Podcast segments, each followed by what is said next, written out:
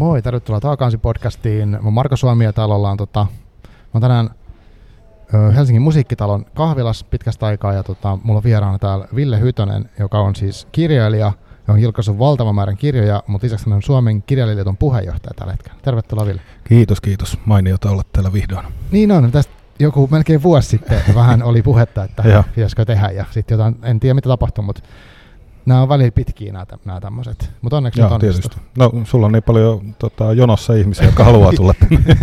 Niin ja se, se mun tapa käsitellä sitä niin sanottua jono ei ole mikään looginen välttämättä.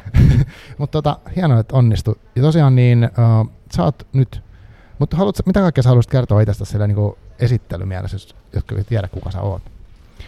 Niin, no kuten sä sanoit, että kirjailija, mutta tota, mä aloitin itse asiassa kustantajana. Mä olin 19-vuotias, kun mä perustin savukeidakustannuksen ja ä, aluksi se oli ry-pohjainen, mutta sitten muutamassa vuodessa sitten muuttui kustannusosakeyhtiö savukeitaaksi. Ja käytännössä siis puolet mun elämästä mä oon ollut kirjakustantaja. Ja tota, muutama vuosi sitten lopetin sen, että, tai ton liikekumppanin kanssa niin lopetettiin, että ei vaan niin enää jaksanut. Että me tehtiin parhaimmillaan melkein 40 nimekettä vuodessa ja se alkoi olla vähän semmoista, että alkoi niin muu elämä olla aika minimaalista. Että, varmasti. mutta tota, nyt mä asun Virossa semmoisessa pienessä majakkalaaksossa, noin kahden majaka laakso tuossa pohjoisrannikolla ja, Joo. ja, ja ää, siellä nyt uusperheen kanssa eletään, että, että on kaksi pientä poikaa ja puoliso ja minä. Okei. Okay. Ja sitten äh, mua kiinnostaa vähän se kustantamo. Mä 19-vuotiaana, mistä saitte päähän ne perustaa kustantamoa? Oliko se silloin yksin vai oliko sinulla silloin joku siitä kumppani mukana? Ää, No me, meitä oli tavallaan niin kuin isompi porukka silloin ihan aluksi, että, että mm, Tapani Kinnunen, runoilija Turusta, niin sanoi joskus, että muissa kaupungeissa nuoret, mie, nuoret ää, ei miehet, mutta nuoret ihmiset perustavat tota, rockibändejä, mutta Turussa perustavat kirjakustantamoja. Okei. Ja tota, niin siinä jotenkin kävi, että me oltiin lukiolaisia ja abiturientteja ja sitten tota, aluksi muutama vuosi tehtiin semmoista pienlevytuotantoa, että meillä oli äänistudio ja äänitettiin kaiken näköistä härö, häröilyä. Ne oli, siis mulla oli itsellänikin varmaan joku kymmenen eri bändiä. Aivan, no niin. Ne oli, sanotaanko, että soittotaidollisesti niin mun osalta niin punkkia lähinnä. Mm, joo, mulla on myös semmoinen tausta. Joo, mutta tota, kyllä siinä sitten kaiken näköistä edittiin tekemään, mutta sitten jossain vaiheessa alkoi tuntua, että runous oli tärkeämpää ja, ja sitten julkaistiin ensimmäinen antologia Karusellikyytiä ää, vuonna 2001 ja siitä tavallaan lähti sitten kustantamo kehittymään. Ja sitten sanotaan, että mun mielestä se alkoi muuttua niin kuin tavallaan siinä, siinä mielessä niin kuin ammattimaiseksi, että hommat tehtiin jo hyvin niin kuin parin vuoden sisällä. Joo. Et ei, eihän se koskaan niin kuin mulle ela, elantoa tuonut, että, että ensin opiskelin opintotuella ja sitten tota, sit viimeisenä vuonna, kun opiskelin tuolla Turun taideakatemialla, niin sitten tuli esikoisteos ja siitä lähtien mä olen niin kuin, ää, ammatiltani siis kirjailija, eli, eli elänyt kirjailijana. Okei. Ja sulla on, sun julkaistuja teoksia on niin kuin noin 50. Mä oon nähnyt erilaisia, Joo. kun mä oon googletellut niin tämmöisiä listoja, missä on mainittu sana 50, jotain Joo. sellaista. Eli valtava määrä tässä parissakymmenessä vuodessa. Niin, joo, se kyllä täytyy sanoa, että se lähti niin kuin se nimekemäärä niin kuin paisumaan sen jälkeen, kun mä lopetin kirjakustantamisen. Että, Aivan. Et siinä oli mun mielestä ensimmäisenä vuot- vuotena taisi tulla jo niin kuin, ilman, että olin kustantaja, niin taisi tulla seitsemän samana vuonna. Okei. Okay. Mutta siinä oli siis niin kuin, suurin osa oli lasten kuvakirjoja. Että tekstimassaltahan ne ei ole isoja, Niin, mutta niin. niin. tarviihan mm. Niin paljon ajattelutyötä kuitenkin. Mutta tota, no sitten sit on käännöksiä, on ehkä joku, ei nyt 20, mutta 15 ehkä sitten vi- viroksi suurin osa. Okei, okay, okei. Okay. Joo. Joo, siis se oli vaan semmoinen, niin kun mä katsoin etukäteen, että, että Ville Hyttänen ja kun katsoin Wikipedia-sivut ja muuta ja sitten se tavallaan, että jos mä lähtisin tutustumaan tuotantoon, niin se, Niin. se oli semmoinen, että apua. niin, mutta onneksi me tänään ei puhuta, niin kuin, tai se on sovittu, että me puhutaan enimmäkseen tästä niin kuin kirjailijaliiton näkökulmasta ehkä sun, sun roolista siinä, mutta tota, kyllä minua to- kiinnostaa se, että ö, muistatko mikä sut on sysännyt tämmöiseen niin kirjalliseen niin kuin, en tiedä, niin kuin tielle, että sä oot ollut kirjailijakustantaja, ja nyt sä teet kaiken näköistä niin kuin, järjestötoimintaa, ties mitä, että sä oot niin kuin, tosi syvällä kirja, kirjamaailmassa, niin mikä sut on sisännyt sinne? Kyllä se tavallaan se alkukohta on varmaan siellä, että mä oon niin kirjan painaja suvusta ja mulla on siis niin kaikki ää, lä- läheiset sukulaiset on jossain määrin niin kuin joko kirjanpaino, kirjapainoalalla tai sitten media-alalla. Ah, okay. Ja meillä oli siis lapsena kaikki seinät täynnä kirjoja ja niitä sitten niinku perheessä ei muut oikein lukenut, että niitä kiinnosti mm. enemmän, että miten ne on niinku sidottu tai, tai miltä ne näyttää tai jotain, mutta, mutta mua kiinnosti sit se sisältö. Ja mä, mä sitten luin niitä jatkuvasti niitä kirjoja, ihan kaikkia, siellä oli ties mitä hämäryyksiä joukossa, niin ka- kaikkea luin koko ajan. Ja, ja nykyäänkin musta tuntuu, että koti ei ole koti, jos siellä ei ole ihan älyttömästi Joo, kirjoja. Et se, se nyt varmaan se niin lähtökohta. Sitten sit sitten mä muutin 16-vuotiaana niin pois vanhempien luota mm. ja muutin Turkuun ja menin niin kuin taidelukioon, Juhana Herttuan taideviestintälukio ja, ja siellä sitten niin kuin, tavallaan rohkaistiin siihen kirjoittamiseen ja kaiken maailman taiteiluun. Ka- niin, kuin, niin hämäriä performansseja on tullut tehtyä Turun kaduilla, että, että ka- kaikki oli tavallaan niin kuin semmoista kannustettavaa, että ihan sama mitä teki, niin, niin kunhan teki. Just, niin, tosi hyvä. Niin, no tää on, mulla on aina ollut semmoinen niin do it yourself meininki kaikessa, että, että tekemisen kautta niin oppii. Kyllä. Ja se nyt on sitten johtanut siihen, että kun, kun nyt kuitenkin se kirjallinen puoli on kaikista tutuin, niin sitä nyt niin kuin, kyllä mä nyt haaveilen edelleen sen yhden niin kuin, äh, Troubadouri LPn tekemisestä jonain päivänä, että vaikka mä oon aika huono soittaa kitaraa, niin, mm. niin, niin mulla on kyllä ihan hauskoja ideoita välillä. Okei, okay, okei. Okay. Joo, jos kaipaat Trupaduuri keikkapaikkaa, niin meidän kahvilaan. Joo, mahtavaa. Mutta tota, joo. Uh, sitten uh, sun ensimmäinen kirja, tai niin tämä kirjallinen ura kuitenkin, niin jos sit jotain, jotain sanoo, niin sä oot kirjoittanut tosiaan niin lasten kuvakirjoissa niin runoja paljon, uh, sit romaaneja, sitten on niin kuin, nyt viimeisenä päivänä tullut tämä Grand Hotelin niin kuin toka osa, eli esseitä. Niin vähän niin kuin kaikkea. Onko sulla joku näistä lajeista niin kuin rakkain vai onko se vaan millä, miten sä niin kuin valikoit noin? Kyllä mua varmaan niin kuin edelleenkin pidetään aika lailla runoilijana, että se oli se, mistä mä lähdin ja, ja myös Savukeidas lähti runokustantamona.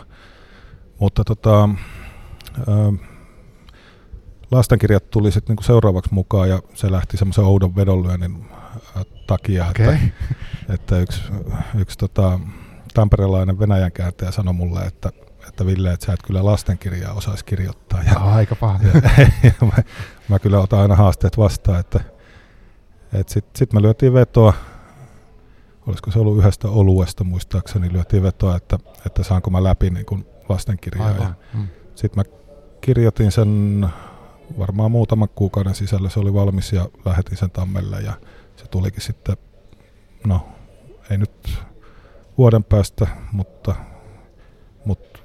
ehkä kolme kvartaalia, niin, niin sitten se tuli ulos. Ja, ja sitten vielä hassua kyllä kymmenen vuotta myöhemmin se julkaistiin sitten uudestaan niin kuin Ruotsin McDonaldsin toimesta. Ja, ja, okay. ja sitten se oli, ja yhteispainossa oli niin kuin kolmella kielellä, niin 180 000 muistaakseni, niin, okay, niin wow. sitten sit mä pystyin sanoa silleen, että ehkä sä oot toisenkin oluen velkaa. Joo, joo. to, joo, todellakin. Okei. Okay. Ja sitten tosiaan romaaneja, esseitä ja kaiken, siis toi tuotteliaisuus ja aktiivisuus tuntuu silleen hurjalta ja, ja kaikki tämä määrä, niin tota, mm, pidät sä itse, siis miten sä ajattelet tuosta, olet tosi aktiivinen tekijä? Um, mä oon miettinyt sitä, että miten niin ihmiset työskentelee ja, ja mä oon tavallaan niin kuin hassulla tavalla ehkä semmoinen aika siinä en ole niin järjettömän aktiivinen, mutta niin aika tehokas, eli mä pystyn niin yhdistämään paljon asioita. Ja, ja, se, ja sitten sit varmaan se, että kun kirjoittaa eri lajeja, niin, niin ei tule tavallaan minkäänlaista blokkia, koska, koska aina, aina jos romaani ei vedä, mm. niin pystyy loikkaamaan vaikka lastenkirjaa ja tekemään niin sitä eteenpäin. Mm. Niin se tavallaan ehkä selittää se osittain. Mutta sitten kyllä mä niin kuin ylipäätänsä elän siitä, että, että on niin kuin tavallaan koko ajan jotain käynnissä. Että jos ei ole, niin mä tylsistyn aika nopeasti. Joo, aivan, aivan. Joo, mä tunnistan tollasen. Tota, mitäs sitten, äh, tosiaan nyt sä oot tällä hetkellä Suomen kirjaliiton puheenjohtajana, ja, mut onks, mä voisin kuvitella, että tämä ei ole ensimmäinen tämmöinen luottamustehtävä kirjallisuuden alalla. Et sä oot, mun mielestä sun äh, CVstä löytyy kaikkia muitakin tota, niin kuin tavallaan järjestötoimintaan liittyen kirjallisuuteen. Niin miten sä oot päätynyt tämmöiseen? Niin, no, nuorena oli paljon, mä olin, olin tota, Takun eli ton taide- ja kulttuuri työntekijöiden liitto, mikä se oli nimeltä, Joo. mä enää muistakaan. Joo, mä, mä oon kuullut sen, mutta mä en muista myöskään. Joo, se on tuo Akava erityisaloja Joo. alainen.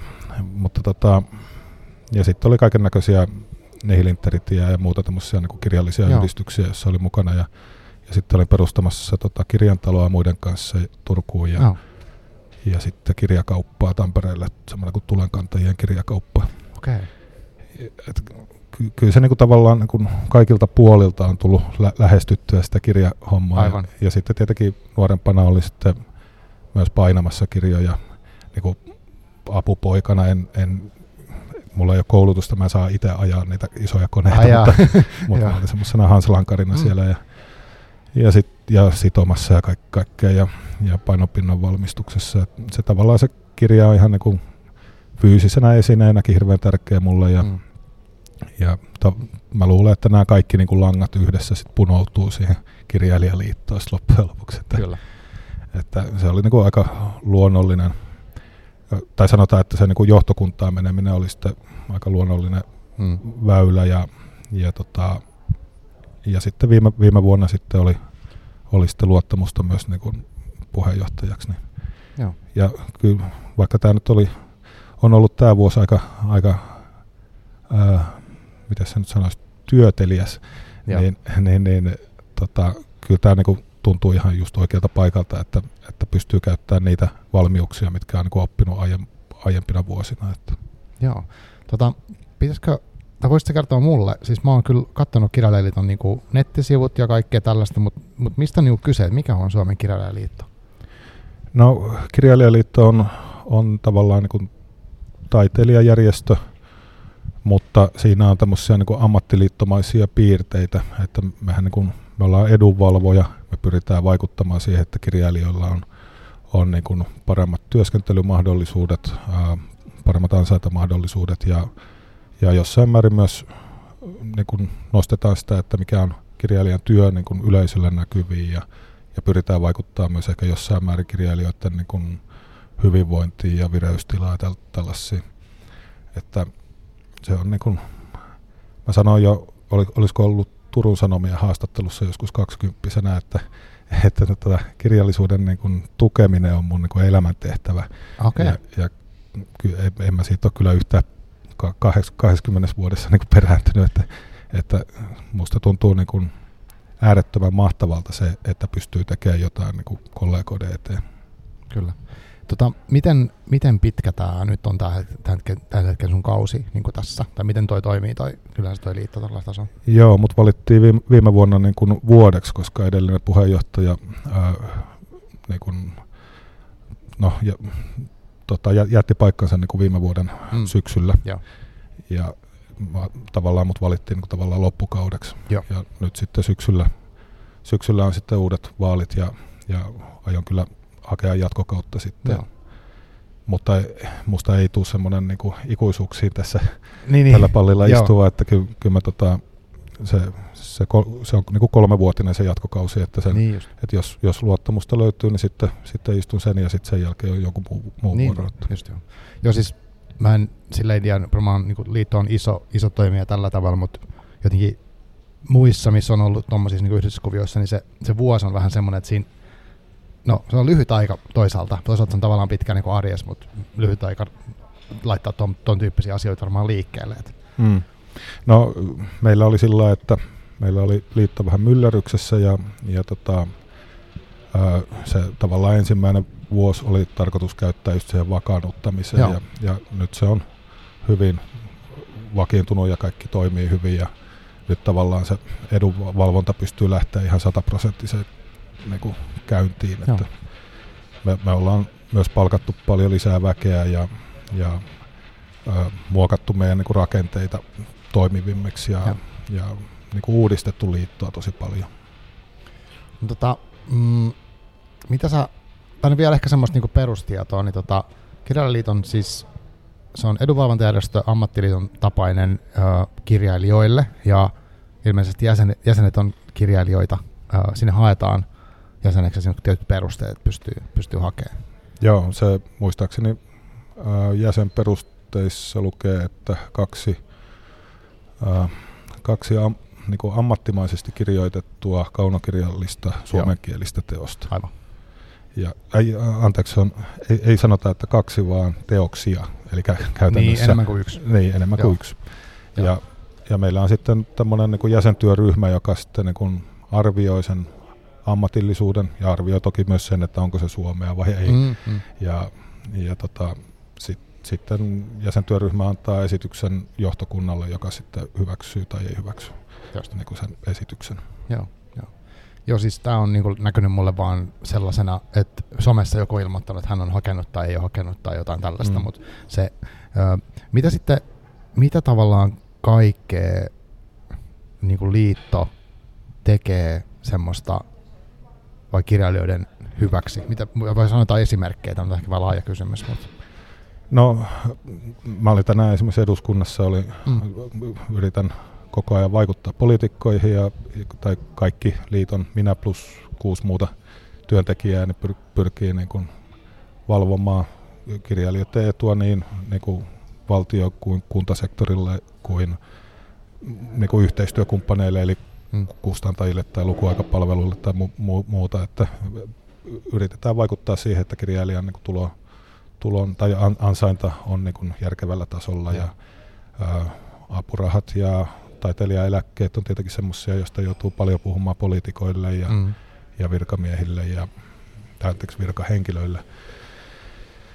Mutta tota, mut se on niinku hyvin monipuolista, että, että tietenkin nykyään puhutaan paljon lukuaikapalvelujen niinku heikosta Joo, tulouttamisesta niinku ki- kirjailijoille, että se on, jos ajattelee, että se on niinku 60-70 senttiä niinku yhdestä kirjasta, niin se on varsin heikko, jos vertaa niinku painettuun kovakantiseen Niinpä. teokseen. Niin, niin tota, ka- kaikkea pitää koko ajan keksiä ja yrittää, yrittää vaikuttaa siihen. O- ostin jopa Storytelin osakkeita, että mä pääsen niinku siihen firmaan sisälle Niin, hyvin niinku aivan. tutkimaan niitä papereita. Kyllä, joo. Joo, mä olin tuossa tota, keväällä, taisin, muistaakseni keväällä oli tuossa Oodissa semmoinen mm, kirjallisuuspoliittinen keskustelu, jossa oli siis ennen vaaleja niin kuin, tota, isojen puolueiden edustajia ja sitten oli tota, musta oli kirjailijaliitostakin joku ja sitten sitä, että niin kuin sit, siinä puhuttiin siitä, että pitäisi saada tämmöinen kirjallisuuspoliittinen ohjelma niin tuonne Joo. hallitukseen. Kerro jotain siitä.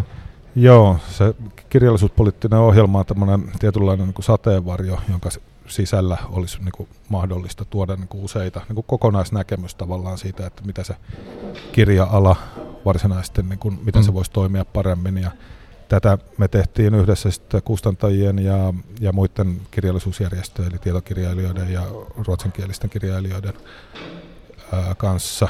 Ja tietysti sanaston kanssa, joka on niin kuin tekijäoikeuksia valvova järjestö, joka Mm. me ollaan niin kuin yhdessä perustettu sitten muiden ää, kirjallisuusjärjestöjen kanssa. Ja tota, ää, joo, siinä no, nyt nykyinen hallitus ei, ei sitten niin kuin hirveän paljon ole lämmennyt tälle kirjallisuuspoliittiselle ohjelmalle, Okei. että, Mm. että täytyy nyt yrittää sitä vielä lämmitellä, mutta sitten täytyy miettiä muitakin keinoja. Että. Mm.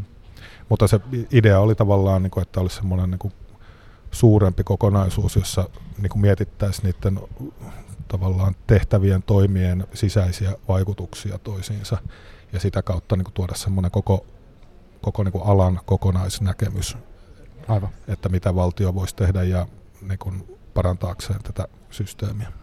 Joo, mä muistan, se perusteltiin hyvin tavallaan, että miksi se olisi tärkeää, öö, että se, jos semmoisen ohjelman niin perustaa tuonne, nyt mä, mä en tiedä näistä asioista silleen hirveästi mitään, mutta sinne valtion niin kuin, ikään kuin rakenteeseen, niin silloin se velvoittaa tekemään tiettyjä, vähintäänkin niin kuin seuraa jotain asioita tai niin kuin miettimään, että, niin kuin, että se pysyy niin kuin ihmisten mielessä ja jotenkin pinnalla paremmin kuin että se olisi ikään kuin vain yksittäisiä tekoja siellä ja täällä, vaikka nekin niin tärkeitä, mutta Mm. että se kuulosti silleen tosi tärkeältä siinä tilaisuudessa, kun mä kuuntelin sitä. Että, mutta toki ikävä kuulla, jos ei se nyt ole vielä edennyt, mutta No tässä oli tavallaan, voi sanoa, että se suoraan niin kuin tavallaan kaatu siinä, että nykyinen hallitus lähti heti ajamaan tätä alennettujen arvonlisäverokantojen Mm. mm. niin kuin nostoa, mikä tarkoittaa, että Suomesta tulee tämmöinen niin kuin kirjojen superverottaja. Just. Että kirjojen ALV nousee tota merkittävästi niin, että se, se on niin kuin suurin piirtein tuplat tuohon Euroopan keskiarvoon verrattuna. Okei. Ja Oho. sitten kun Euroopan unioni on antanut niin kuin kovasti semmoista osviittaa, että, että valtioiden pitäisi niin kuin laskea kirja-alvia, Mm. niin Suomi on tekemässä niin kuin täysin päinvastoin nostamassa merkittävästi sitä. Ja, ja nyt, nyt siis Suomi nousee sinne ihan kärkipäähän, että siellä on Tanska on siellä ykkösenä, että Tanskassa ei ole alennettuja al- mitään Niin, alveja. niin, aivan. Että siellä on se, onko se nyt 24 siellä niin kuin kaikissa. Kaikessa, missä alvi. Okei, Niin. just. No niin. Mutta sitten muistaakseni kaikissa muissa maissa on al- alennettu alvi ja esimerkiksi Iso-Britanniassa se on nolla ja Irlannissa se, niin kuin kirjan osalta Mm. ää, nolla ja Irlannissa on nolla ja Puolassakin oli ennen nolla, paitsi että tämä nykyinen tämmöinen niin kuin konservatiivihallitus niin nosti se muistaakseni viiteen. Mutta ennen esimerkiksi ne su- suurimmat verottajat oli Tanska ja Bulgaria, ja Bulgaria kyllä otti opikseen, että se laski kymmeneen sen nyt. No niin, okei. Ja tota, mutta me, meillä on ihan toinen suunta. Että Oi, toi on, se, se, on, mm, ei hyvä. se, ei, no, se ei ole pelkästään, pelkästään niin kuin huono tässä koko systeemissä, mutta se on myös niin kuin ihan älyttömän noloa. niin, just sekin vielä. et tossakin kesäkuussa, kun olin Berliinissä tuolla European Writers Councilin, eli tämmöisen Mm. mm. niin kirjailijaliittojen yh, yhteisjärjestön kokouksessa, niin oli kyllä niin kuin noloa main- mainita, että nyt näyttäisi, että meillä vedetään Joo. ihan toiseen suuntaan, kun kaikki muut oli niin kuin lailla, että jes, että meillä laskee Aivan, aivan. kirja-alvi. Jotenkin, no, onneksi se voi muuttua, mutta tuohon, jotenkin mietin, kun sä ma- mainitsit vaikka sen lukuaikapalveluiden ja niiden ikään kuin halpuus ja sitten sieltä tulottuu vähän, ja sitten jos kirjojen hinta nousee entisestään, niin totta kai se vaikuttaa myös siihen, että tulee sen ostettua Mm. vai ei ja Mm. näin. Okei, ei, ei toi helppoa, että se on niinku tavallaan semmoista jatkuvaa vaikuttamistyötä tai sen, semmoista, niinku, että yritetään yrittää niinku eri, eri tasoilla vaikuttaa. Niin, joo, ja nyt, nyt me te, teetettiin tota tässä kesällä semmoinen aika iso tulotutkimus Joo, meidän, se on kiinnostavaa.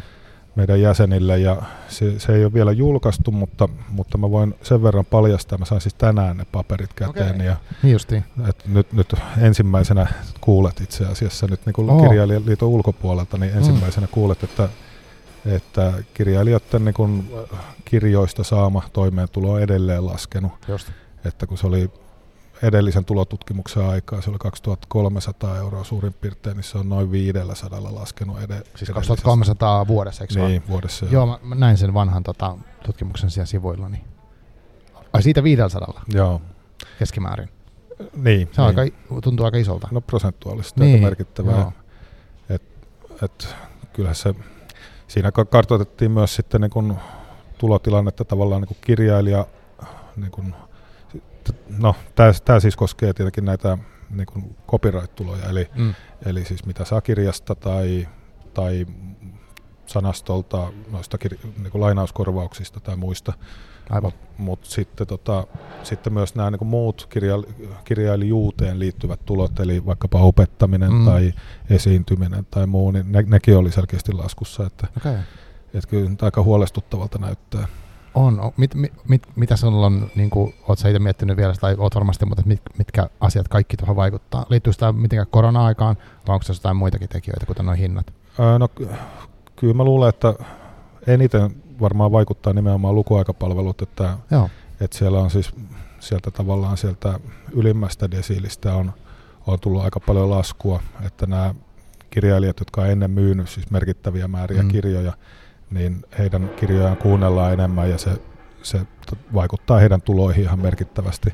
Tämähän myös tarkoittaa siis huonoa sitten muille kirjailijoille, jotka niin kuin suurimmaksi osaksi elää niin kuin apurahoilla, koska sinne tulee sitten taas niin kuin lisää kilpailua sieltä, sieltä niistä kirjailijoista, jotka aiemmin, aiemmin tavallaan niin kuin elättänyt itsensä kirjamyynnillä. Niin, aivan. Mm. Et se kaikki tavallaan vaikuttaa toisiinsa ja, ja ei, ei, ei niin kuin yhtään näytä hyvältä. Että, ja sitten kun nykyinen hallitus nyt ei ole ainakaan tähän mennessä niin kuin tehnyt yhtään mitään niin kuin positiivista tämä, Mm. tämä asia eteen, eikä Aivan. näytä tekevän ainakaan vielä, niin, niin ei, ei tämä, tämä kokonaispaketti kyllä kauhean hyvältä näytä. Joo, toi, toi kuulostaa huolestuttavalta. Ja sitten myöskin, että toi kaikki opetus ja muukin tulot olisi niinku laskussa. Että jotenkin, mitä sä ajattelet, että voiko tuosta sanoa, että mitä, mitä, mitkä olisi niitä seura- niin tapallaan asioita, mitkä voisi vaikuttaa tuohon jotenkin positiivisesti? No, tuota, mulla on muutamia ideoita tai me ollaan kehittelemässä. Yksi esimerkiksi voisi olla tällainen, että, että ehdotettaisiin lukuaikapalveluille, että he loisivat tämmöisen niin kuin tippijärjestelmän sinne. Mm. Vähän niin kuin sama, samanlainen kuin äh, Voltilla tai Voltilla tai Fodoralla tai Uberilla, että tavallaan niin kun, kun kuuntelee sen kirjan tai lukee sen niin kun digitaalisen version, mm. niin sen lukemisen jälkeen voisi antaa myös niin kuin tipin sinne, koska se, se tota, nykyinen no se on 60-70 senttiä, mitä siitä saa Joo. kirjailijan. Jos vaikka antaa euronkin, niin se niin puolitoista kertaistaa niin, sen. aivan, aivan, kyllä. Ja sitten joku saattaa vaikka, vaikka laittaa vitosen, jos on oikein hyvä kirja. Niin, niin, niin just näin. Niin se mm. nyt olisi semmoinen, niin mikä, mikä ei pitäisi aiheuttaa hirveästi ristiriitaa niin kuin lukuaikapalvelun kustantajan ja kirjailijan välille, että, se, että jos, jos se menisi niin kuin kirjailijalle su- suoraan, niin ainakin kustantajat on aina puhunut siitä, että me ollaan samassa veneessä. Ja nyt, nyt he voisivat osoittaa sen, että, mm. että me ollaan samassa Niinpä. veneessä. Kyllä. Tota, minkälaista on neuvotella lukuaikapalveluiden kanssa? Onko se niin kuin no yleisesti ottaen, niitä voi pitäisi, siis onko se niin kuin neuvoteltavissa, tai siis no ei, yhteistyökykyisiä? Ei, ei ole kyllä kauhean yhteistyökykyisiä, että Joo. he tietenkin on, on hyvin miellyttäviä ja ystävällisiä, mutta tota, mutta semmoista varsinaista neuvotteluasemaa ei oikein ole mm. helppo saada. Että tämä on tietenkin semmoinen asia, joka niin kuin mahdollisuus, joka ei ole heiltä niin kuin pois. Että, että se sijoitus siihen niin kuin applikaation u- mm. uusimiseen ei Aivan. pitäisi olla niin kuin, niin kuin kokonaiskuvassa mikään kauhean iso. Aivan. Että tota, että mä nyt toivoisin, että tämä lähtisi vetämään. Mutta näitä, näitä on siis niin kuin erilaisia – erilaisia rakenteita, mitä, mitä, tota, mitä ollaan koko ajan miettimässä. Ää, yksi liittyy sitten tietenkin yhteen suurimpaan uhkaan, mikä kirjailijoilla on, eli, eli tekoälyn kehitykseen. Että, mm. että jos ajatellaan, että tekoäly tavallaan niin kuin louhii sitä kirjallisuutta jatkuvasti niin kuin datalouhinnan kautta ja ja tekoälyn niin kuin luomat tekstit perustuu aiemmin kirjoitettuihin teksteihin. Mm. Ja me kaikki tiedetään, että meidän kirjat, vaikka väitettäisiin mitä, niin ne on siellä pohjalla. Joo. Mikään ei pysty estämään sitä, etteikö ne olisi siellä pohjalla, niin tähän täytyisi niin kuin löytyä semmoinen semmoinen niin ratkaisu, joka, joka niin kuin korvaa tekijöille sen. Ja mä oon itse ehdottanut jo yhdessä haastattelussa, että, että olisi niin kuin mahdollista kenties luoda niin kuin Euroopan unionin sisällä tämmöinen rakenne, jossa, jossa niin kuin tekoälyt, tekoälyjä ei nyt verotettaisi, mutta jonkunlaisella tekijäoikeusmaksulla niin, niin kerättäisiin tietynlaista summaa, joka pystyttäisiin mm. sitten tekijäoikeusjärjestöjen kautta mahdollisesti jakamaan niin kuin apurahoina kirjailijoille. Et kyse olisi tämmöisestä niin kuin tietynlaista kollektiivisesta tekijäoikeudesta. Aivan. Mutta tämä on tietenkin niin kuin siis, ää, ei, ei niin kuin riitä mun tota, mahdollinen jatkokausi tähän asiaan, että se on niin kuin aika pitkä prosessi.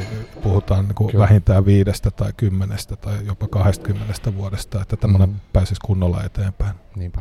Joo, siis mä olen tiennyt, että jonkin aikaa Amazonista on pystynyt ostamaan tai sinne generoidaan myös kirjoja jatkuvasti Joo. jollain tavalla, ja ne ei välttämättä ole mitenkään etsisesti kestävällä pohjalla, mutta voi olla, että jonkun niin oikein kirjallinen nimi ja sitten on niin kuin generoitu ehkä kirja tai sitten vaan niin kuin feikki, mm. feikki nimen kirja, generoitu kirja. Ja, ja kä- semmoisia kä- konekäännöksiä on ollut jo pitkään, että semmoisia luokattoman huonoja konekäännöksiä, mutta kuitenkin, että laittomasti tehtyjä ja sitten tota, niitä aina vedellään pois myynnistä. Mutta toi on niin mielenkiintoista, että se kyllä että tuommoinenkin vaikuttaa valtavasti. Sitten tippaushomma, mun tuli mieleen se, kun no Twitch-striimailla ainakin on tippaus. Mm.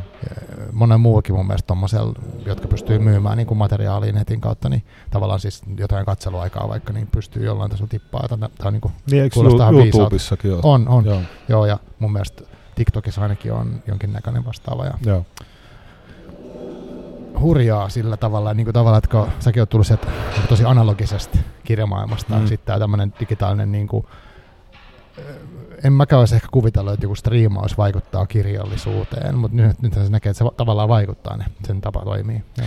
Niin, ja kyllä se vaikuttaa ihan niihin sisältöihinkin, että, mm. että nykyään otetaan kustannustoimittamisprosessissa aika paljon huomiota, huomioon sitä, että miltä se kuulostaa luettuna. Se, Mm, aivan. Et se on sitten vaikeampi sanoa, että onko se niinku hyvä vai huono asia, onko se niinku luon, luontoista, luontaista kehitystä. Ehkä se on luontaista, mutta, mutta siinä tietenkin sitten se on niinku hirveän vaikea tavallaan kirjoittaa samaa aikaa luettavaksi että kuunneltavaksi. Et si- mm. se, ehkä se lisää sitten jollain tavalla ää, kirjailijan niin kuin ammattitaitoa, mutta toisaalta se kans väkisinkin poistaa jotain jommalta kummalta tai sieltä luettavalta puolelta. Niin, kuin. ja sitten mietin, että mitä siinä, kun tuossa kuitenkin puhutaan sit, tai jotenkin musta tuntuu, että nois aina, että missä se taide on, missä se kaupallinen, että kumpi vie Mm. ikään kuin, että semmoinen mahdollisimman hyvin luettavaksi tehty vai jotenkin taiteellisesti kokeileva vai varmaan jossain tapauksessa nämä voi olla käsikäden, jossain tapauksessa tosi ristiriidassa. Mm. Niin, kyllä. Se tota... Miten nyt sanoisi? No, mä, mä kuuntelen itse aika paljon äänikirjoja. Joo. Tota, aina kun... Tai mulla on joku semmoinen niin kuin addiktio sillä lailla kieleen, että mun on niin kuin pakko saada kieltä koko ajan. Joo. Ja, ja sitten sit jos, jos, jos mä teen, teen jotain, että mä en voi lukea, niin, niin tota, mä kyllä kuuntelen sitä kirjoja, mutta kyllä mä huomaan, että, että se niin kuin menee sinne niin kuin tietokirjan puolelle aika paljon. Että, se, että jos, jos miettii, että mitä, mitä lukee ihan painettuna kirjana, niin se on niin kuin voimakkaasti taipuu sinne kaunokirjallisuuden puolelle, mutta sitten kuunneltuna, niin ää, sanotaan, että 70 prosenttia tai 80 prosenttia on tietokirjaa. Aivan. Joo. Joo, mä just kuuntelin yhden romaanin, missä oli jonkin verran semmoista niinku, tavallaan aika takaumaa ja sellaista, että mennään ajasta toiseen. Ja se ei ollut maailman helpoin hahmottaa siinä kuunneltaessa, Joo. mutta näitäkin on toki erilaisia. Mm. Mutta sitten tuohon liittyen mä kuulin semmoisenkin, että oliko nyt sitten Storytel tai joku vastaava näistä isoista, niin he myös julisti tässä pari päivää sitten, tulee niinku tekoälyn lukemia kirjoja. Joo. Eli tavallaan sitten siinä menee yksi ammattiryhmä taas vähän niin kuin sivu, sivuun, että jos me saadaankin robotit ikään kuin lukemaan ääneen, eri, eri, tai voisimme vaihtaa sitä lukijaa lennosta ö, eri, erityyppiseen puhetapaan ja mitä kaikkea. Niin, no joo, mä en, mä en ole mitenkään niin äärettömän kriittinen tätä muutosta kohtaan, koska Mm. tota, musta on ihan kiinnostavaa se, että, että sehän tar- tarjoaa käytännössä, käytännössä niin kuin siis loputtoman arkiston tota, Mm, just äänikirjaa, eli, eli siis kaikki kirjat voidaan tehdä äänikirjaksi. Aivan, totta. Et sieltä poistuu se niin kuin kustantajan tavallaan aika iso, isokin satsaus, muutaman tonnin satsaus siihen niin kuin kirjan äänikirjaksi tekemiseen. Että no, näille näyttelijöille se on tietenkin huono juttu, mutta, mutta sitten tässä nyt Näyttelijäliitto viime keväänä niin esitti tämmöisen ajatuksen, että, että sen lisäksi, että näyttelijät saa sen, sen lukupalkkion, niin heillä on tavallaan niin kuin tekijäoikeus siihen äänikirjaan. Aa, Ja, ja he tavallaan niin kuin oli tunkemassa niin kuin kirjailijoiden apaja, apajille, että he haluaisivat jakaa sen niin kuin kirjailijoiden kanssa. Ja tätähän me nyt tietenkin liittona vastustetaan ihan Mm, viimeisen mm, asti, aivan. että jos kirjailija on kirjoittanut kolme vuotta kirjaa, niin sitten hän joutuisi jakamaan sen niin tekijäoikeuden näyttelijän kanssa, joka lukee viikon niin sitä just, aivan. niin ääneen. Mm, mm. Niin se tuntuu aika epäreilulta. Ja kuitenkin se näyttelijä saa siis jo enemmän siitä pelkästä viikon lukemisesta Aivan. kuin se kirjailija siitä kolmen vuoden työstä. Aivan, aivan. Joo, totta. Joo, tämä on kyllä kiinnostavaa, koska äh, mulla on, mä siis kuuntelen tosi vähän äänikirjoja, mutta joskus on semmoinen, että mä haluaisin kuunnella jonkun, niin sitten tokihan se on riippuvaisen siitä, että onko se nyt sit luettu vai ei, että toi tavallaan tosiaan poista sen kokonaan, että minkä tahansa kirjan voisi jollain keinolla, parilla klikkauksella tai puhelimen pyyhkäisyllä saada myös luettuna itselleen. Niin, mä luulen, että siinä käy niin, että ne on tavallaan ne näyttelijöiden luke, lukemat kirjat on tulevaisuudessa tavallaan semmoisia niin vähän eksklusiivisempia. premium, Niin. joo. Ja kyllä niin kuin tässä mun esseesarjassa nyt tuosta ensimmäisestä ää, Grand Tourista, niin siitä tehtiin äänekirja, mutta tästä Grand Hotellista ei ole tehty. Joo, aivan. Et, et jos olisi se mahdollisuus, että, se, että tekoäly lukisi sen, niin mä ehdottomasti suostuisin Niin siihen. just, aivan, kyllä. Tota, sanoit aikaisemmin, että yksi ö, myös niin kuin edunvalvonnan lisäksi niin liiton, kirjailijaliiton tehtävä on siis niin kuin tavallaan kirjailijoiden hyvinvoinnin tukeminen. Niin, ö, mitä, mitä sä niin kuin näet, miten suomalaiset kirjailijat voi tällä hetkellä niin sun näkökulmasta? No nämä, nämä tietenkin nämä tulokysymykset niin kuin rasittaa aika paljon ja se näkyy erityisesti täällä pääkaupunkiseudulla asuvilla kirjailijoilla, että kyllä mä oon aika, aika huolissani ollut tässä nyt, nyt jo monta vuotta. että täällä on kuitenkin asuinkustannukset niin merkittävät, että on, on aika vaikea kyllä selviytyä. Se on niin kuin kädestä suuhun koko ajan se Joo. meno. Et tota, tämä vaikuttaa sitten vireystilaa ja vaikeuttaa kirjoittamista. No kaikki tietenkin epävarmuus. No, no itse mä itse asiassa viihdyn epävarmuudessa, mutta, mutta tota, mä tiedän, että suurin osa ei. Ja, ja tota, se, se on tietenkin niin kuin, aiheuttaa niin jatkuvaa hankaluutta sen kirjallisuuden tekemiselle. Joo, miten tota seuraat, onko niin kuin, miten liitto on yhteydessä kirjailijoihin, tai onko tuommoista jatkuvaa kyselyä, että miten menee tyyppistä, tai jotenkin... No, nyt, nyt tämä tulotutkimus oli tämmöinen niin tosi iso juttu, Joo. että me käytiin ihan niin kuin, moni kirjailija vähän valittikin siitä, että se oli niin, kuin niin vaikea täyttää, koska se, se mm. kysyttiin mm. ihan kaikki Aivan, mahdollinen. Niin, niin. Mutta tota, kyllähän meillä niin pyritään siihen, että, että liitto olisi lähellä koko ajan kirjailijaa ja meillä on erilaisia niin kuin residenssejä, mökkejä, virkistysmökkejä. Ihan ei tarvitse edes mennä kirjoittamaan, vaan voi mennä lomallekin meidän Aa, no niin, mökkiin. Niin, niin, tota, niin kyllä me pyritään koko ajan siihen, että ja nyt yritetään vähän lisätäkin niitä paikkoja nyt tulevaisuudessa, että kirjailijat pystyisivät niin tavallaan, onhan se, mä itse ollut aika paljonkin eri residensseissä niin kuin ulkomailla ja Suomessa ja, ja tota, kyllähän se aina niin kuin innostaa kirjoittamaan, kun hmm. ympäristö vaihtuu. Aivan. Ja tota, sitten meillä on myös omia apurahoja, että me ollaan ihan vakavarainen liitto. Meillä on siis, siis vaikka kirjailijat on köyhiä, niin liitto on ihan vakavarainen. Ja, Aivan. ja tota, se johtuu, johtuu siitä, että meillä on ollut niin järkeviä niin taloudenhoitajia oikeastaan koko liiton ajan, mikä on niin hämmästyttävää, että kirjailijat ei yleensä kuulu, ei ole kuuluisia siitä, että ne osaisivat hoitaa raha-asioita, mutta meillä on ollut semmoisia niin semmoisia ihmisiä kuin Antti Tuuri tai Paavo Haavikko tai niin kuin pal- paljon semmoisia tyyppejä, jotka on osannut, osannut hoitaa meidän raha-asioita ja, ja sen takia me pystytään jakamaan joka vuosi ihan järkevän määrän apurahoja. Ni, niiden mä itse ajattelen niitä, että ne on, ne on tavallaan vähän semmoisia niin kuin, tavallaan niin kuin täydentäviä apurahoja, että mm. kun, kun kirjailija ei saa muualta, niin sitten sit tavallaan niin kuin liitto jakaa vuoden viimeiset apurahat, että se, se tavallaan niin kuin pystyy tukemaan sitten.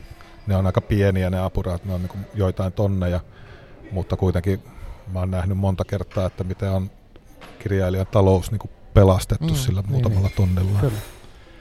Joo, mä, mä katselin jota, jotain tilastoja sieltä äh, teidän sivuilta. Siellä oli esimerkiksi tämmöinen kirjailijoiden määrä, tai siis liiton jäsenten määrä, se ei ihan, ihan täsmälleen sama kuin kirjailijoiden määrä, mutta kuitenkin, niin siinä oli semmoinen jännä, niin kuin, oliko se, nyt mä en muista vuosilukuja, mutta siinä oli aika jyrkkää nousua, tai semmoista, niin kuin se on monta vuotta ollut nousussa tämä kirjailijoiden Joo.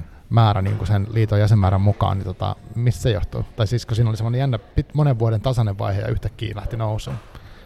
Joo, se oli tota, jos ajatellaan, että vuosituhanteen vaihteessa, niin oli ehkä viitisen sataa jäsentä, mm. ja nyt, nyt ollaan jossain 900 suurin piirtein. Joo. Ö, siinä on varmaan monia, monia erilaisia syitä, että, että ehkä silloin 90-luvun alussa oli myös vähän niin kuin tiukempaa se jäseneksi pääseminen, että, että niin just. painotettiin aika paljon tämmöistä niin kuin taidekirjallisuutta, että, että tota, viidekirjallisuutta liiton piirissä katsottiin pikkasen niin kuin alaspäin. Ja tästä ollaan onneksi päästy pois, että, että meillähän ei ole tarkoitus olla mikään semmoinen niin kuin, niin kuin tota, norsunluutorni, josta katsotaan alaspäin, vaan me, me ollaan niin kuin kaikkien kirjailijoiden edustajia, kaikkien kaunokirjailijoiden ja. edustajia.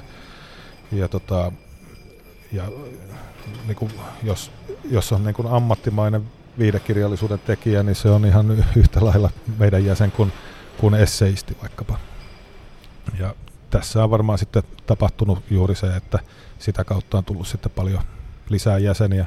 Me myös alettiin tuossa pari vuotta sitten hyväksymään sarjakuvaromaanien tekijät Aa, meidän okay. jäseniksi. Meillä on muistaakseni nyt kolme sarjakuvaromaanien tekijää jäsenenä.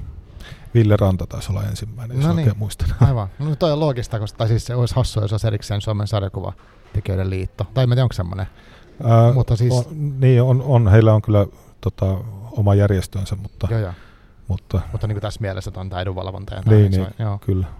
Nyt just mietin, että olikohan se kuitenkin Matti Hagelberg, joka Aivan. oli ensimmäinen. Jo, jompikumpi heistä. Okei, no niin. kyllä. Tota, no mitä sä näet, tässä, oli, tässä on puhuttu nyt siitä tavallaan, että ö, on paljon huolta, on, on tämä tuloasia ja sitten ehkä huolestuttaa, että miten niin asiat etenee vaikka, vaikka valitollisella tasolla. Mm, ja tota, miten, mitähän, mitä muuta, mitä sä niin ennustat tai minkälaisia niin toiveita? Voi, voi sanoa dystopiaa ja utopiaa tai jotain sellaista niin visioa ää, vaikka niin lähitulevaisuuden tai kauemmankin tulevaisuuden suhteen, niin kuin suomalaisessa kirjallisuudessa.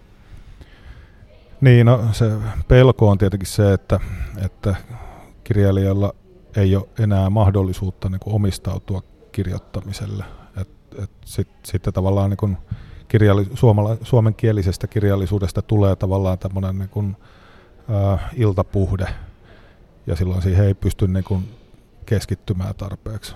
Että tämä kirjailijoiden ansainta on tavallaan se ihan niin kuin peruskysymys. Se, se ratkaisee, jos, jos se on hyvä, niin se ratkaisee ihan hirveän monta ongelmaa. Ja kun kyse on ihan älyttömän pienistä rahoista, siis kokonaisuudessa, että, että mun, mun mielestä kirjailijoiden apurahat voisi ihan suoraan tuplata, ää, taiteilijaeläkkeet voisi tuplata. Sitä itse asiassa ajettu jo kol- Joo. 30 vuotta sitä Aivan. tuplausta. että se on, se on niin kuin 51 taiteilijaeläkettä vuodessa, niin se on tota, sitä 130 vuotta, mutta vielä se on 51. Uh, ih- ihmeellistä. Et, niin, Niin, se on niin et- sitkeässä. Niin, mä en, mä en ymmärrä, että ihan sama, että mikä on hallituspohja, niin, Niin. Ei, ei tapahdu mitään. Niin just. Ja sitten sit kun tässä ei vielä ymmärretä, ymmärretä sitäkään, että, että siis suuret ikäluokat jäi, jäi eläkkeelle, siellä on niin kuin, niin kuin yhtäkkiä niin kuin rämähti siihen niin kuin jättimäinen kasa niin kuin taiteilijoita eläkeikää. Aivan, niin. Ja, ja se tarkoitti, että siihen, siinä, silloin kun he, heitä jäi niin kuin paljon semmoisia niin 44-45 syntyneitä, niin, niin tota, se tarkoitti niin kuin ihan merkittävää taiteilijaköyhyyttä. Et si, silloin ei ollut mitään muitakaan eläkejärjestelmiä Mm. taiteilijoille, että he ei pystynyt kerryttämään eläkettään kunnolla. Niin se tarkoittaa, että tämän niin kuin, ää, takuueläkkeellä elä, eläviä taiteilijoita on ihan kö, köyhiä takuueläkkeellä eläviä van, niin kuin vanhuusköyhiä Niin just. taiteilijoita on Mm. ihan sairaan paljon. Ja se on, se on, ihan, se on siis niin, kuin niin väärin. Se, on, Niin. se, se, ei, se ei ole pelkästään niin kuin yhteiskunnallinen onge- ongelma, vaan se on niin kuin eettinen, moraalinen kysymys. Kyllä. Ja tota, no sit siihen liittyy tietenkin sekin, että sitten kun on paljon taiteilijoita, jotka ei ole saanut sitä taiteilijaeläkettä, niin se, se tarkoittaa sitä, että he myös hakee silloin apurahoja.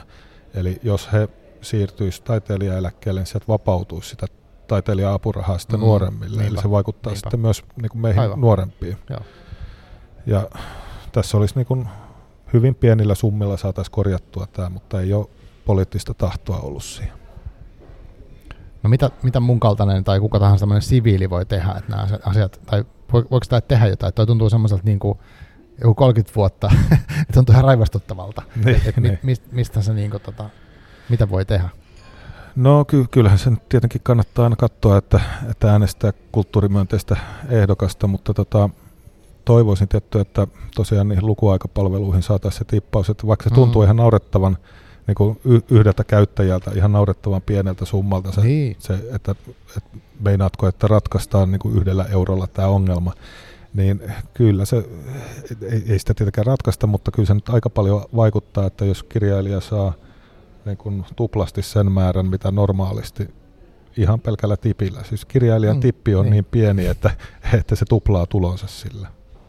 Et se on niin kuin, jos ajattelee, että Bolt-kuski heittää paikasta toiseen ja saa sen euron tipin siihen 6-7 euron päälle tai, tai 15 euron päälle, niin se on prosentuaalisesti aika paljon, Niinpä. mutta se on niin kuin kirjailijalle vielä merkittävämpi se euro. Aivan, joo. Mikä sut itse saa, ää, tai tässä on kuitenkin niinku isoja haasteita ja varmaankin mitään ihan hirveän nopeita ratkaisuja ei tule, että et voisi kuvitella, että jotenkin tuo rahan, rahan kanssa painiminen, varsinkin nyt, no, mitä nyt kuuntelee näitä poliittisia juttuja, niin se rahaa, rahaa pidetään niin semmoisen valtavan tärkeän meidän yhteiskunnassa, ja se on niin arvo itsessään ja jopa niin pyhä asia tuntuu välillä olevan. Ja sitten sit me toisaalta eletään niin suomalaisessa kulttuurissa, tai siis tämmöistä, me haluttaisiin, niin kuin, että kulttuuri jotenkin eläisi. Että jos se olisi kamala ajatus, jos kaikki suomalaiset kirjailijat joutuisi tekemään pari eri työtä, että ne vois välillä kirjoittaa vähän kirjaa. Ja varmasti vaikuttaa, että minkälaista kirjallisuutta meillä tulisi sitä kautta, minkälainen kulttuuri meillä muodostuisi.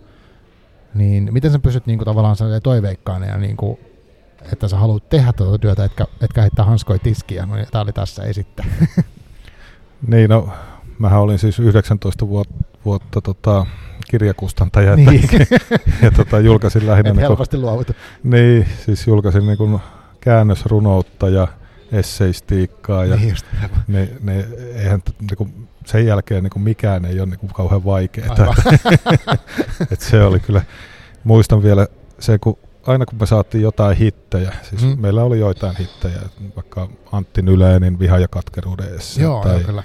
tai Jenni Haukkion runokokoelmat, tai niin kuin, oli ihan siis myyviä kirjoja, niin mitä me sitten sen jälkeen tehtiin? No me ostettiin jonkun kongolaisen runoilijan oikeudet sen jälkeen niillä rahoilla, niin tai, tai libanonilaisen runoilijan oikeudet. Et, hmm. et kyllähän me aina, aina hassattiin tällaiseen, mutta toisaalta täytyy sanoa, että voi niin kun, ei, ei tarvitse edes kiikkustuolissa, vaan nyt voi katsoa ihan ylpeänä taaksepäin, että et, et mä, mä oon ihan älyttömän ylpeä sellaisista päätöksistä, että, että olisi mä tietty voinut vaikka juoda kaljaa niillä rahoilla tai, tai ostaa auton tai jotain, mutta, mutta musta tuntuu, että se oli kuitenkin parempi ratkaisu. Niin, niin se on, se on arvo, arvovalinta ja jotenkin noita kirjoja ei välttämättä olisi kukaan saanut ainakaan Suomessa lukea. No ei, et, ei tai, nyt ainakaan näitä mainittu. Niin, juuri ne, että harvempi osaa kieliä ja muuta, kyllä. Joo, tota, mm, mitäs sitten, uh, mikä sun nyt on niin tämän uh, loppuvuoden tai tämän lähitulevaisuuden niin kuin tärkeimpiä juttuja, mitä olet nyt tekemässä liittyen liittoon?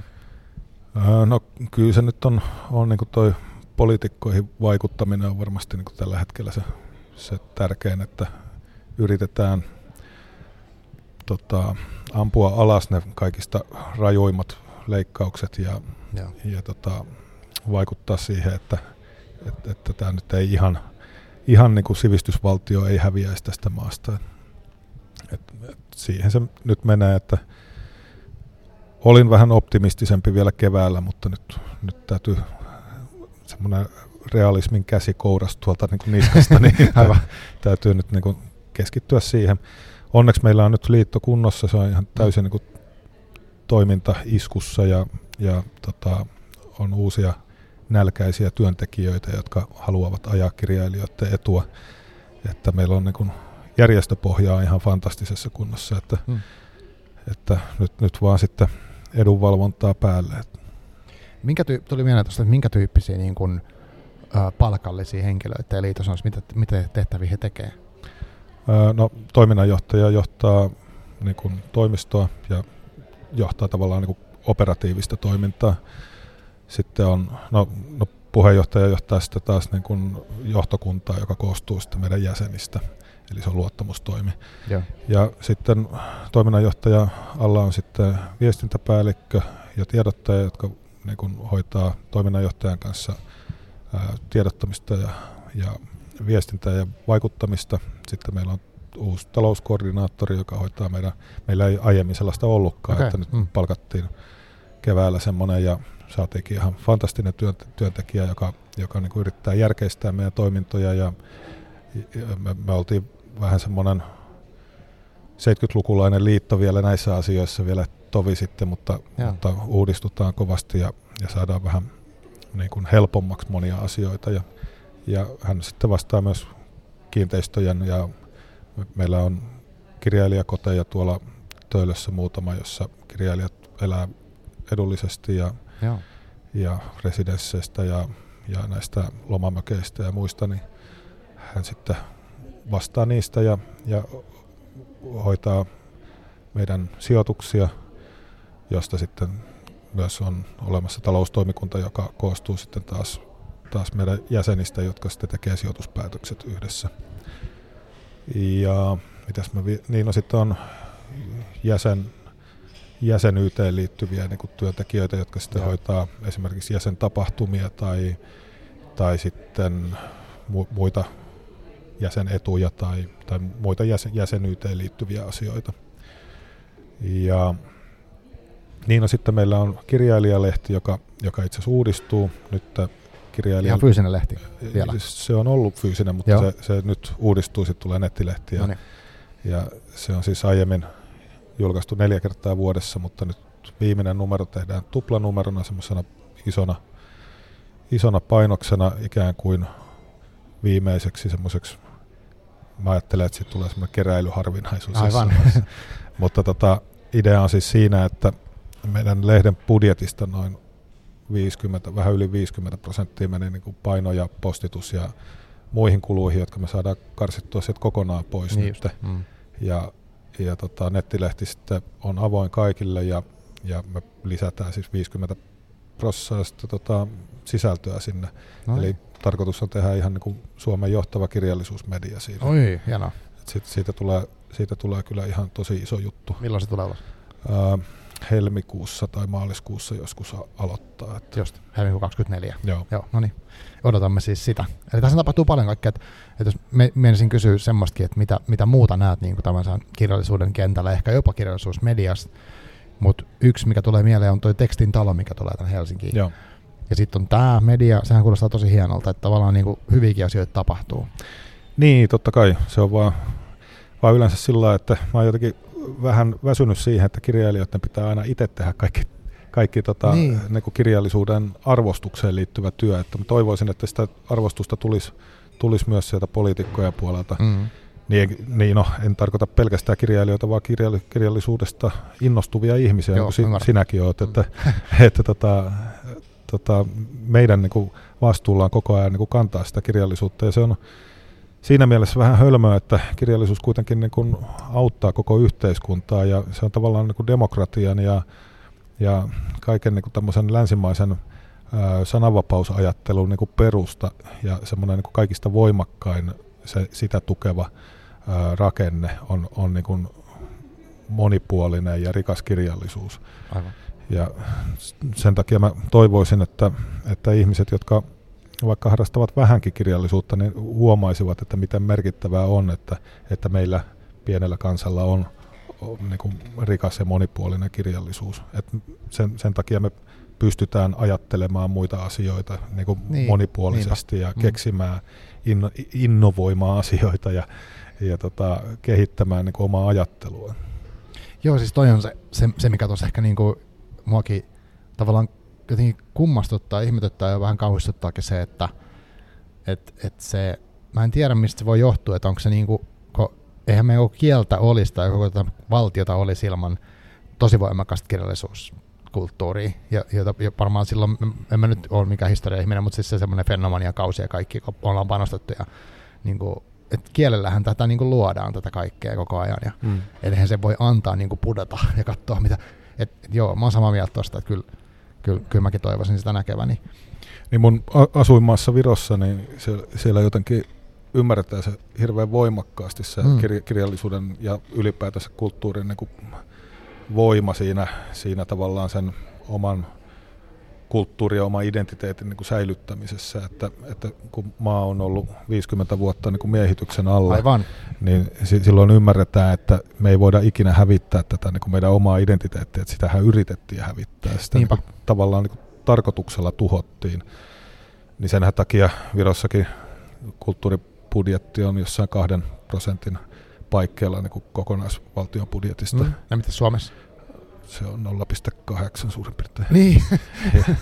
niin. Mutta mut se ei ole tietenkään ihan niin yksioikoinen, että, jo. että Suomessa on sitten vielä niin kuin kuntien omat niin kuin kulttuuribudjetit, mm, mutta silti se on merkittävästi alempi. Että vi, mm. Ja sitten ottaa, hu, ottaa huomioon, että Viron PKT kasvaa hirveätä vauhtia, että sinne tavallaan tulee koko ajan lisää rahaa sinne niin, kulttuurikentälle. Niin, ja, ja Ruotsissakin on siis merkittävästi isompi.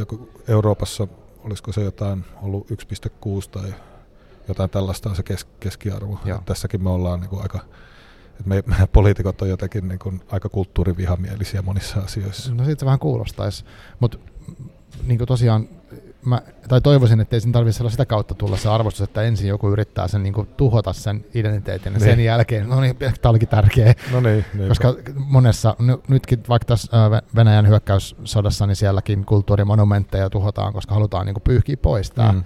Ja ymmärtääkseni se on ihan tämmöisen niin kuin, niin kuin, mitä se sanotaan, että jos halutaan hallita toista tai jotenkin, niin sitten viedään historiaa ja viedään niin kuin, tavallaan Niinpä. tieto ja ö, kieli, niin tota, joo, vaarallista, vaarallista leikkiä nyt poliitikot. mm, mm, näin, näin juuri. Joo, ky- kyllä se voisi kuvitella, että Ukrainassa sitten toivottavasti lähiaikoina, kun, kun sota loppuu ja Ukraina saa omat alueensa takaisin mm. niin, ja palautettua tavallaan sen, sen rauhan ajan ö, itsenäisyytensä, niin, tota, niin voisin kuvitella, että siellä lähtee aikamoinen semmoinen niin kuin kulttuurirenesanssi käyntiin, että kun, kun on niin kuin nähty, että, että miten tärkeää, tai tavallaan niin kuin osittain vähän löydettykin se ukrainalainen identiteetti mm-hmm. niin kuin sieltä kaiken, kaiken tavallaan sen neuvostojäänteiden alta. Aivan niin, niin se voi olla ihan tosi kiinnostavaa, mitä siellä syntyy. Ja ukrainalainen kirja, kirjallisuushan on hyvin omaleimaista, että, että siellähän on paljon tämmöistä niin groteskia ja jopa niin tämmöistä niin kuin, ää, makaberia sä, sävyä niin kuin jo ennen, ennen, siis paljon ennen tätä sotaa, että 90-luvun alusta lähtien on ollut semmoista niin kuin, niin kuin hirveän rajua ja, ja sitten tavallaan semmoista kummallisen, vähän semmoista niin kauhu ja sadun niin kuin Aivan. välimuotoa. Että se on tosi, tosi kiinnostavaa kirjallisuutta. Aivan. Joo. Joo, toivotaan, että päästään siihen tutustumaan ei liian pitkällä päästä. Tota, mm.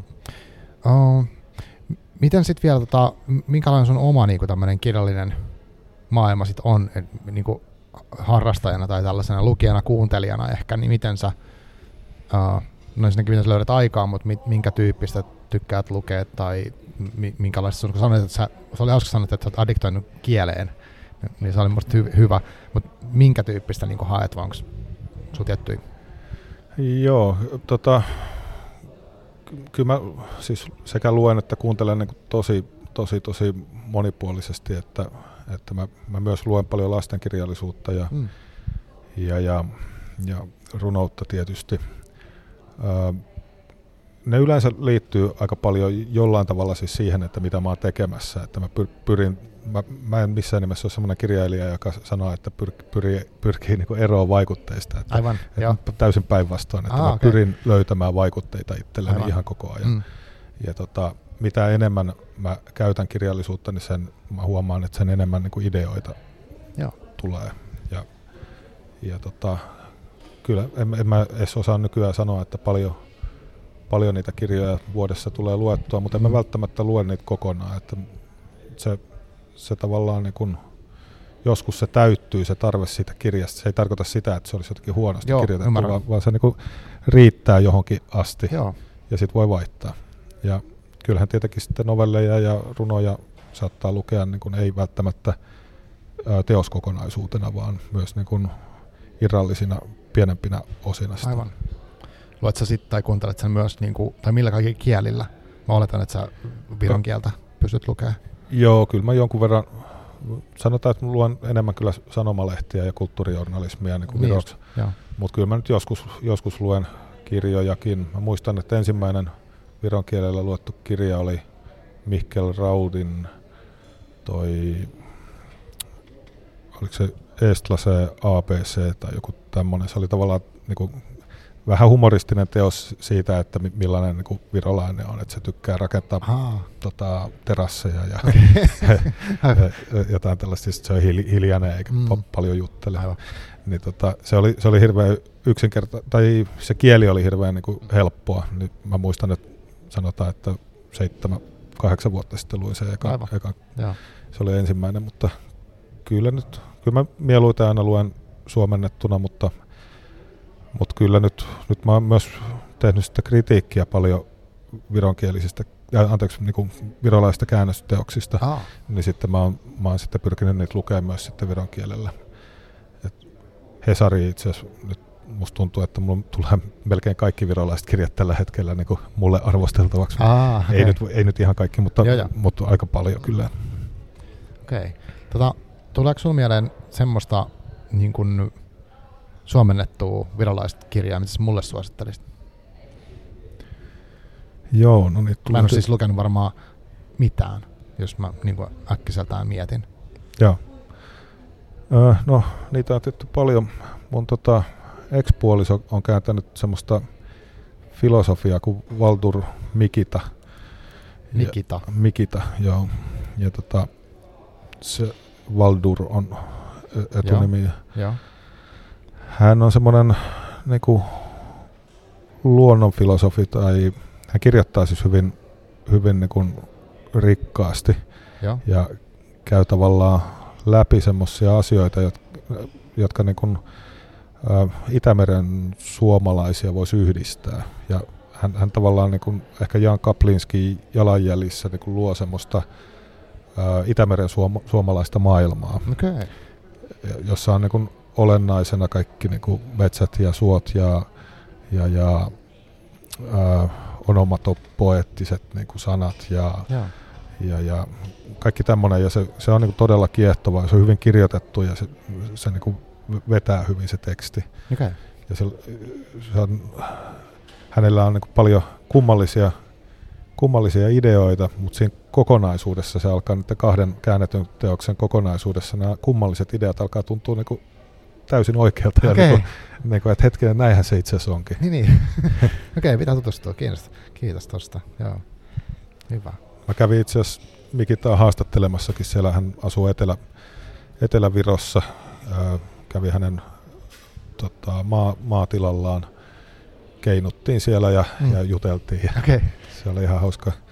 Se oli, saattoi olla ihan ensimmäisiä itse asiassa mun pelkästään viroksi tekemiä haastatteluja. Okay. Että muistan, että, että vähän jännitti siis sillä lailla, että mä olin päättänyt, että mä en käytä englantia kertaakaan siinä haastattelussa.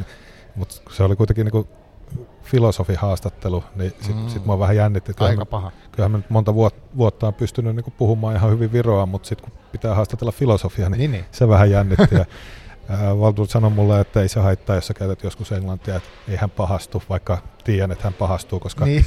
pitää käyttää vähintään jonkun, jotain Itämeren suomalaista kieltä, että ol, olkoon se sitten Vatja tai Liivi tai Viro tai Suomi. Okei, okay. joo, hyvä, hyvä vinkki. Joo, joo tota, Aa, mä sanon vielä semmoisen, että mulla tuli mieleen semmoinen, mikä mä oon kuullut, tota, että nyt kirjailijaliitosta mä palaan tälle niin tähän rönsyilevästi, mutta siis niin semmoinen, että minkä takia kannattaa liittyä kirjailijaliittoon tai olla kirjailijaliiton kanssa. Yksi oli tämmöinen, että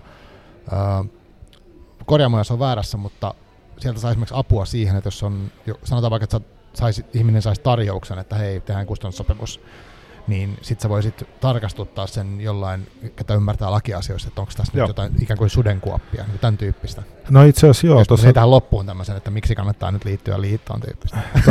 Tuossa tota, luettelin noita meidän työntekijöitä, niin, mm. niin itse asiassa yksi tär- tärkeimmistä unohtukin, eli, eli meidän juristi. Ah, no niin, ja, eli tämä on se juristi, ketä... Kyllä, me, meillä on siis erittäin pätevä nuori juristi Eeva Asikainen, joka, joka neuvoo ihan kaikessa, eikä itse asiassa tarvitse olla se kirjailijaliiton jäsen Aivan. saadakseen sitä, että me tarjotaan niin kyllä samaa palvelua kaikille kirjailijoille. Tietenkin toivotaan, että, että sitten liitytään joo, joo. liittoon, mutta, tota, mutta se ei ole niin esteenä, että Eevalta voi pyytää pätevää asiantuntija-apua mm. niin kuin kuka tahansa kirjailija. Mutta on tosi hyvä palvelu, koska no just on nämä kaikki lukuaikapalvelut sun muuten, mitä, mitä varmaan pitää monenlaisia asioita niin kuin ikään kuin osata katsoa jostain sopimuksesta. Kyllä. Joo, joo, joo. Ja me ollaan nyt luomassa semmoista uutta suositussopimuspohjaa, joka ilmestyy meidän nettisivuille sit varmaan tässä syksyn aikana. Mm. Et me, meillä on, on ollut semmoisia pohjaa aiemminkin ja sitten me ollaan niin kuin aiemmin parikymmentä vuotta sitten ollaan niin kuin VSO ja Otavan kanssa neuvoteltu semmoisia, mutta nykyään he ei, he ei halua enää enää tämmöisiä niin perussopimuksia neuvotella, mm. niin me ollaan nyt yksipuolisesti liikkeellä, että me ne neuvotaan meidän jäsenille, että tässä on niin minimit, Aivan. näiden alle ei kannata mennä. Mm, että saatte kyllä hyvä. paremman sopimuksen, tai saatte vähintään tämän. Joo, Joo toi on tosi hyvä palvelu tommonen. Joo.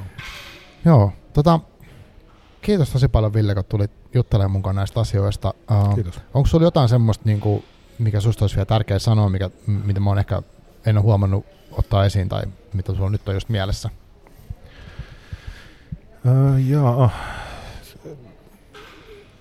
Tässä on tota, mä aamusta lähtien juossut täällä Helsingissä Niin, paikassa. aivan. Niin mulla ei nyt aivot enää toimi niin kauhean hyvin. Joo, Joo. en, en, en, mä nyt keksi tota, tietty tuossa hassu juttu on, että noi, toi essee-trilogia, mitä, mitä nyt on, on tota tehnyt, Joo. niin sehän käsittelee siis anarkismia. Mm. Ja, ja tässä joku, joku just tota sanoikin, että liekö ensimmäisen kerran, kun on anarkisti kirjailijaliiton puheenjohtajana, mutta, mutta ainakin, ainakin se tähän mennessä toiminut ihan hyvin. Joo, ei ole mitään semmoista kohua, että olisi tullut. Niin. Mutta sanoit trilogia, eikö niin, että on, no, nyt, nyt eka oli Grand Tour, eikö niin? Sitten on, nyt on tullut Grand Hotel ihan äsken, Joo. ja sitten seuraava on tulossa milloin? Se tulee vuoden päästä Grand Prix. Okay. Ja voidaan ajatella, että se ensimmäinen Grand Tour käsitteli niinku rajoja ja muukalaisuutta ja Mm. siirtolaisuutta. Ja tämä sitten tavallaan niinku paikoillaan pysymistä ja vähän niinku jopa las, lasten kasvatusta ja, Okei. ja tavallaan semmoista niinku käsillä tekemistä, nikkarointia ja kaikkea tällaista niinku anarkistisesta näkökulmasta. Niin, niin, Ja aivan. sitten se kolmas käsittelee työntekoa ja rahaa, mitkä on tietenkin anarkistille välttämättömyyksiä. Aivan. Kyllä. Selvä, odotellaan sitä ja tota, mm, tosi iso kiitos ja tota, Kiitos.